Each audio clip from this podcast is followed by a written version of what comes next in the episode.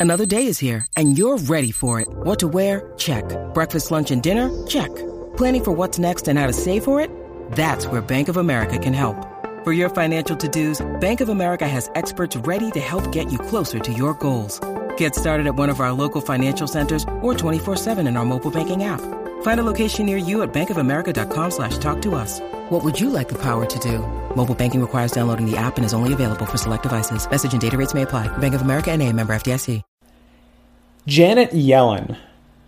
That is somebody that I have not discussed very much as of late, but she's back reminding us all that her reality continues to kind of diverge from what I think many of, of my viewers, as well as myself, would say is the actual reality about our uh, economy, global economy, our financial system, etc. See, Janet Yellen is the type of person to see the Federal Reserve and government regulation as sort of the solution to, to many of the problems that we face rather than realizing that, hey, many of these problems that we face are actually the result of things like regulation and the Federal Reserve in the first place. So, you know, if nothing else, she should be a, a, good reminder of, of to maybe be thankful for, for what we have right now uh, in terms of our Fed uh, chairman, Jerome Powell. I know I give him a hard time for things like raising interest rates uh, especially too quickly. I talk about how he's going to, to, you know, basically hike us into a recession, hike us potentially into another financial crisis. And, you know,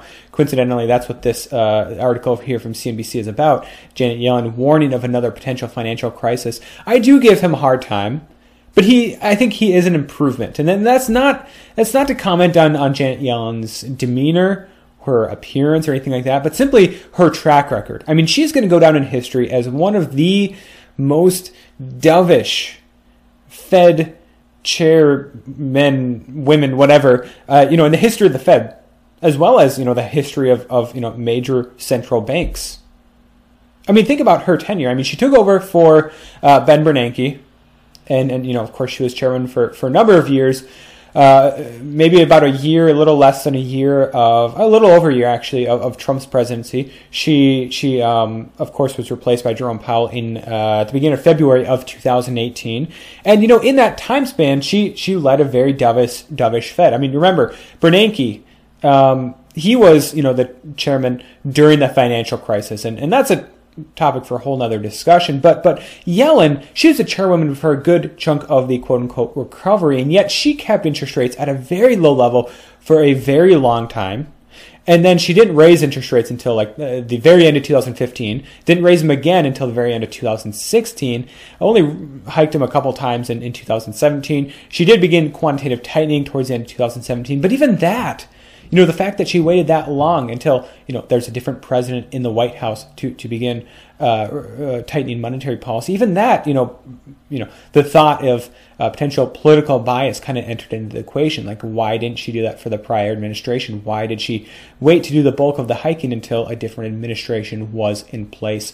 Um, but, but, you know, the truth of the matter is that whether you're you're Janet Yellen or Ben Bernanke and and you're far too loose with your monetary policy, you promote uh, real rates that are below zero percent, or or quantitative easing, or easy money policies, or whatever, or you're Jerome Powell, who thus far has been a bit more of a hawk, raising interest rates, you know, stay the course, focus on the data.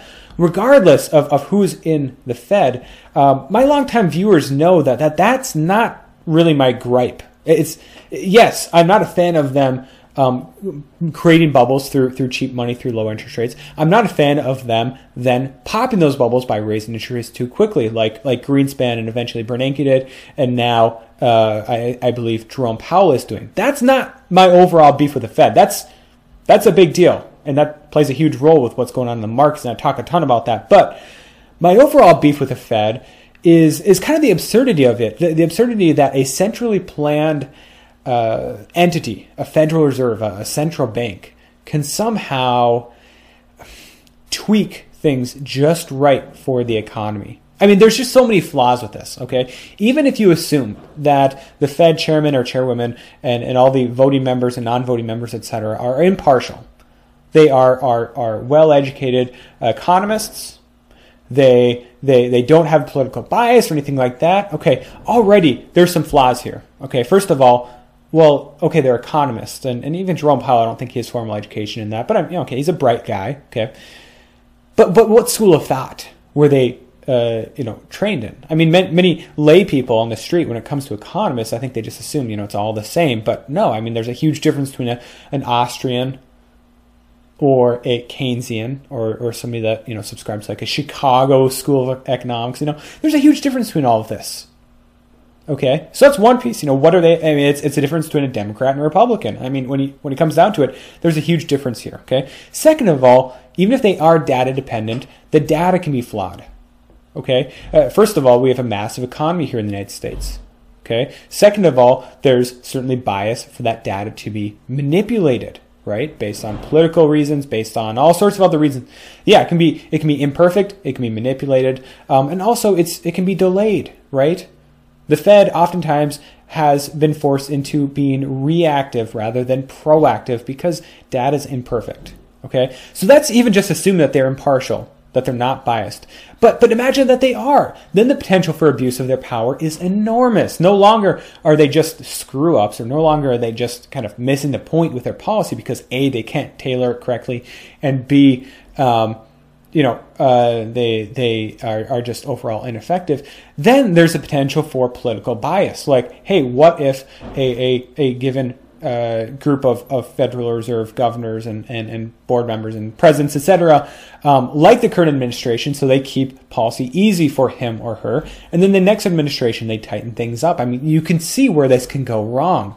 That's really my beef with the Fed. The absurdity to think that they should be able to or even that they accurately can uh, tailor their policies to to the economy. It's it's absurd, um, and yet that, that's what we have here in the United States. That's what just about every country in the world has. Which I what what, what I would much rather have is a a sort of a free market type system right? Something where where you can have uh, uh, the market basically set interest rates. It wouldn't be perfect, right? It would still be prone to bubbles to some extent, to excesses. I mean, that's one of the Fed's favorite terms excesses in, in asset values, in debt, etc. But the bias, the imperfect data, the honestly arrogance of it all would be removed from the equation to some extent. So, you know, I, I know that's a big prelude into what I'm talking about here in this video, but that's important. I want to get that off my chest. That that it's not just Yellen, it's not just Bernanke, it's not just the whole concept of it. Even if we have a hawk, even if we have a guy that I think is you know, doing a good thing that maybe isn't corrupt, maybe isn't in for the big banks or for the big players in the economy.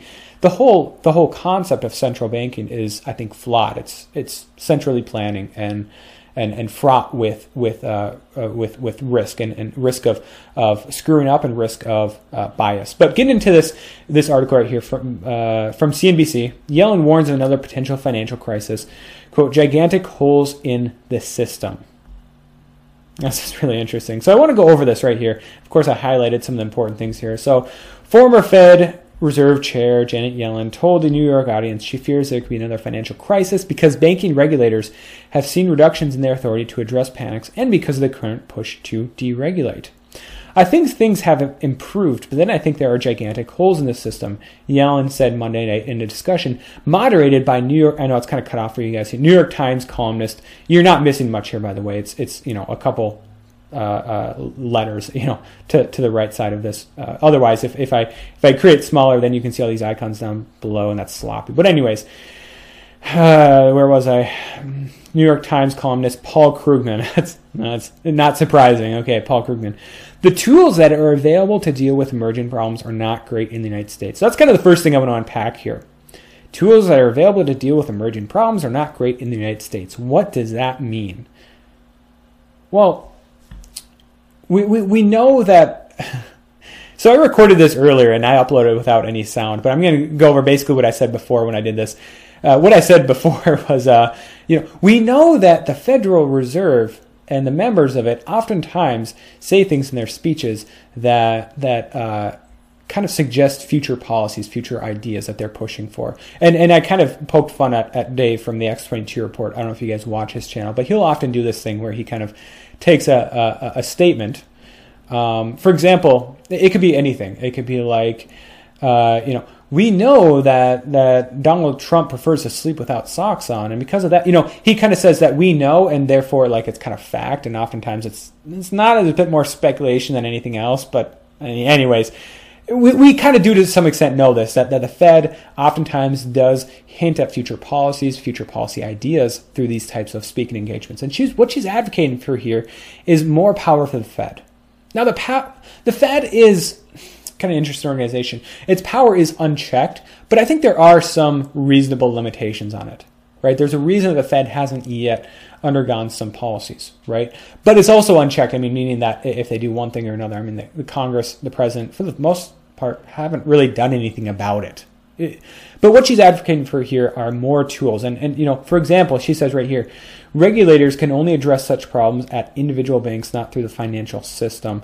Um, basically saying that, like, uh, you know, she wonders if if they can have uh, more ability to to I guess engage in these in these different problems. You know, I also wonder if she's also advocating for for for I don't know future policies that have a feeling the Fed will undertake in the future. Things like uh, helicopter money, right, delivering money directly to people rather than financial institutions right? Or how about buying assets other than just mortgage-backed securities and bonds? Like how about equities? You know, let's prop up the stock market. How about real estate? Prop up the real estate market. You know, things like that. Or how about you know direct monetization of the debt? You know, rather than this QE business, why not just give money directly to the Treasury? You know, I, I wonder if sometimes those are the types of things she's talking about here as well. Um, she goes on to say the former Fed chair, now a scholar at the Brookings Institution, said there remains an agenda of unfinished regulation. I'm not sure we're working on those things in the way we should, and then there remain holes, and then there's regulatory pushback. So I do worry that we could have another financial crisis. So I want to talk about regulation here in a second, but first of all, another financial crisis.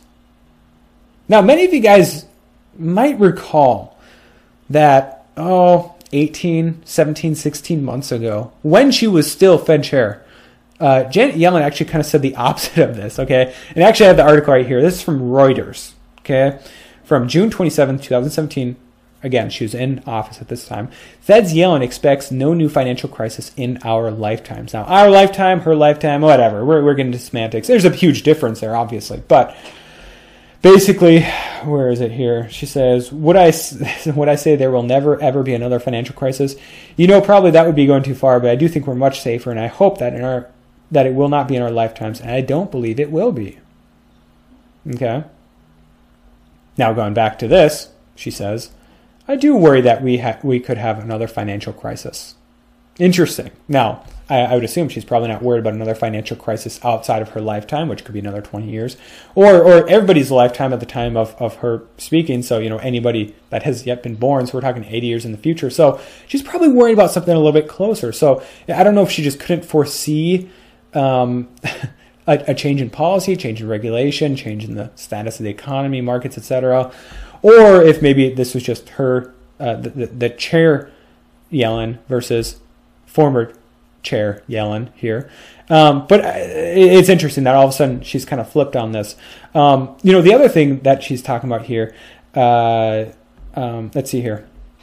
I'm not sure we're working on things. Okay, talking about regulatory pushback not enough regulation. Now, this is a really interesting topic that uh, listen up here. So, I guess this might my take on, on regulation. You guys know I'm, I'm more of a libertarian. I'm not a huge fan of government regulation, regulation and whatnot. And yet, you know, on the surface, banking regulation looks like it could be an excellent idea. Like, let's regulate the banks in various manners so that they cannot take on as much risk and therefore we can prevent massive excesses or, or, or high amounts of risk in these in these uh, you know globally systematically important banks or GSIBs or whatever. Uh, too big to fail you know another another term for it. Uh, let's make sure that they aren't exposed to too much risk through regulation. Okay again I'm not a fan of regulation. I think there's a bad a lot of bad downsides to it but um, that's kind of what she's pushing for here is more regulation. Now on the surface it sounds like a great idea you know and in the current climate it's hard to always argue against even though you know my, my gut tells me like no. But you know the the broader view like rather than than looking at this at you know let's zoom out a bit here regulation largely needs to be in place right now. I shouldn't say need but is in place. People see it as a need to be in place right now not just because of, of corporations and, and how important they are to the system or their risk they've taken in the past, but because of how the Fed and governments have responded to them uh, basically failing in the past when that risk is kind of blown up in their faces, right? And so, what's happened in the past? We saw this in 2008. We ha- we saw this happen many times throughout the the history of the Fed uh, here in the United States, the last 50 years, last 100 years, is that banks would take on a large amount of risk. Uh, the, the one that I think she quotes here in this article somewhere is leveraged loans, but many other ones uh, throughout its history. Uh, they, they take on this large amount of risk. And basically, what happens is either A, it works out for them, that large amount of risk has a large amount of reward. And hey, they have huge profits. Those profits either go into the bank or they go to, to the, the employees, the CEOs, executives, etc. Or, and these are large risks, they blow up in their face. And, and the company is on the brink of collapse. But of course, everybody says it's too big to fail. What happens if Goldman Sachs? What happens if Citibank? What if, happens if Bank of America fails? Okay. And so they get a bailout. They get assistance from the Fed, et cetera, et cetera it's it's it's a moral hazard of sorts. I think that's the right term for this moral hazard. Basically, you know, I would I would and and if that didn't occur, if they had been allowed to fail in the past, you got to wonder maybe they would be less likely to take on these risks. You know, th- there's a term that the Fed put when it comes to the stock market. You know, if the if the stock market falls too much, the Fed's going to step in with uh, lowered interest rates or at least talking about it or QE or something, you know, that they would never allow the, the stock market to fall below a certain level you know, and, and you wonder maybe that's part of the reason that the Fed is at such high valuations today. Well, kind of the same thing goes for these these corporations, not just financial institutions. We, we see it with with uh, uh, you know manufacturing companies and whatnot as well. You know, GM or or or uh, you Chrysler, etc. Um, you wonder if there's a bit of a link here. It's it's akin to if you know if you're a parent, okay, and you have a kid that let's say is a is a teenager, okay, and every time they get in trouble, do something wrong, screw up, whatever you want to call it, rather than that allowing them to to uh, kind of experience the the uh, the consequences of, of their actions. Instead, you step in and, and basically try and, and, and, save the day and, and prevent them from experiencing those. You can give whatever reason, maybe you don't want to deal with it. Maybe you say you love them too much to allow them for that to happen. What, whatever. Okay. Maybe you just coddle your kid. Okay. So it, it'd be like if your kid ends up in the in, in you know teenager ends up in the principal's office and you show up to school and and you use your influence, you somehow talk your way out of it, and and they don't have to experience any consequences. Well, what's going to happen in their life? And eventually, you know, them screwing up in school, ending up in the principal's office, is going to lead to them, um, you know, ending up with, with like a DUI or or otherwise, you know, committing fraud or otherwise screwing up and and not really accepting responsibility, right? Because they will have never really experienced what happens when they screw up and they actually have to take responsibility and have to uh, accept the consequences of their actions. Same thing, you know, on a larger scale here with, with these banks, with these financial institutions. If they have a backstop, i.e., the Fed and the US government, to save the day whenever these risks blow up in their face, then they're never going to stop taking those risks. They're always going to take those risks, right? Uh, the, the, the term that's been used in the past is is uh, privatization of profits, meaning when times are great, they privatize those profits, they funnel them to to the extremely wealthy, and when times are tough, when times are not good, but times are tough, you socialize the losses. Privatization of profits, socialization of losses. Who picks up the bill? Taxpayers, either through inflation or through funds from the US government, which ultimately leads to more debt at the government level and inflation. That was a lot for me to say there, but but this is important for for um, regulation. I mean, when, when, you hear somebody bring up this argument, it, it's it's funny. You know, at the beginning of this this whole thing, I was talking about how the Fed is not necessarily the solution to all these problems, but more often is the case they're they're the cause of a lot of these problems. Like maybe we should stop worrying about what the Fed is going to do to to to uh, pop this bubble or not pop this bubble, regulate or not regulate. Like how about we realize that the Fed and central banking they're not the only problem, right? Just like fiat or or centralized government, federal governments, whatever, UN, IMF, you know, BIS, those things are not the sole cause, but they play a huge role in this. And we're not going to solve any of these problems if, if we don't begin to acknowledge that. Of course, there's no incentive for the Fed to ever acknowledge that they're part of the problem. I mean, the day that they do that, the day that they say, hey, maybe we blew up this bubble, maybe we need to, to have a good long sit down and, and, and think about you know what should we do going forward. Like we've been massively unsuccessful in promoting financial stability in the time of our existence, and, and we've seen it in so many other financial institutions. Maybe we need to take a different route. And, and I'd be happy to accept a compromise along the way. I mean, pr- compromises, uh, halfway points, they've been pr- uh, proposed by many people. So, for example, how about a Fed that rather than solely being determined by, by the, the um, judgment of, of the members and of, of the chair, uh, how about instead the Fed is totally data dependent? Not just somebody that says they're data dependent, but quite literally, let's look at just the data right? Inflation is this, well, we're going to hike. We're going to keep interest rates. We're going to lower them, right? It's not ideal, right? Because the statistics, again, are not ideal. But it's a compromise, right? And you're somewhat removing the potential for, for bias. And, and you know, you can take a step further. Ultimately, central banks um, I don't think that they are what they do is in the best interest of, of the average person. Now, whether Janet Yellen or Jerome Powell feel that way, maybe they feel like they are are the saviors, maybe not. But the fact of the matter is that their track history is is not very good, right? Um, they they've poorly managed the amount of wealth that the U.S. has been able to to accumulate uh, in in in our history. I mean, think about it. Created in 1913, right? Uh, by 1929 we had our first massive crisis, the uh, Great Depression.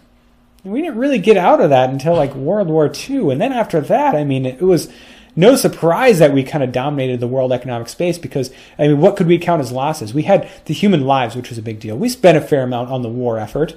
Uh, and, and there was uh, uh, you know, there was there was Pearl Harbor. There were some other islands in the Pacific, some Alaskan islands. There were some, you know, uh, slight uh, I don't know if bombardment's right word, but slight attacks on the west coast. But as a whole, we were mostly left unscathed, with the exception of the cost that we invested, and of course the lives, which is tragic and all.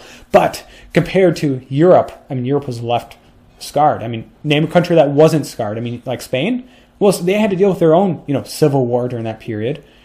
Um, was very few, you know, maybe Switzerland to some extent didn't, you know, really bear the brunt of it, but Germany, France, UK, Italy, um, you know, Eastern Europe, uh, uh Russia, uh, the USSR at the time, uh, China. Uh, China was a huge uh, casualty of it. You know, much of Southeast Asia, Japan, Korea, on and on and on of all these countries that suffered as a result of World War II, and yet U.S. emerged um, successful, and and and so we had this huge amount of wealth, and yet here we are today, no longer on a gold standard, right? A fiat currency that is constantly being inflated away, an economy that is built on the back of massive amounts of debt, massive amounts of basically reputation and, and the reputation of the dollar, the petrodollar system, etc., and not based on sound economic growth, sound demographics, or anything like that.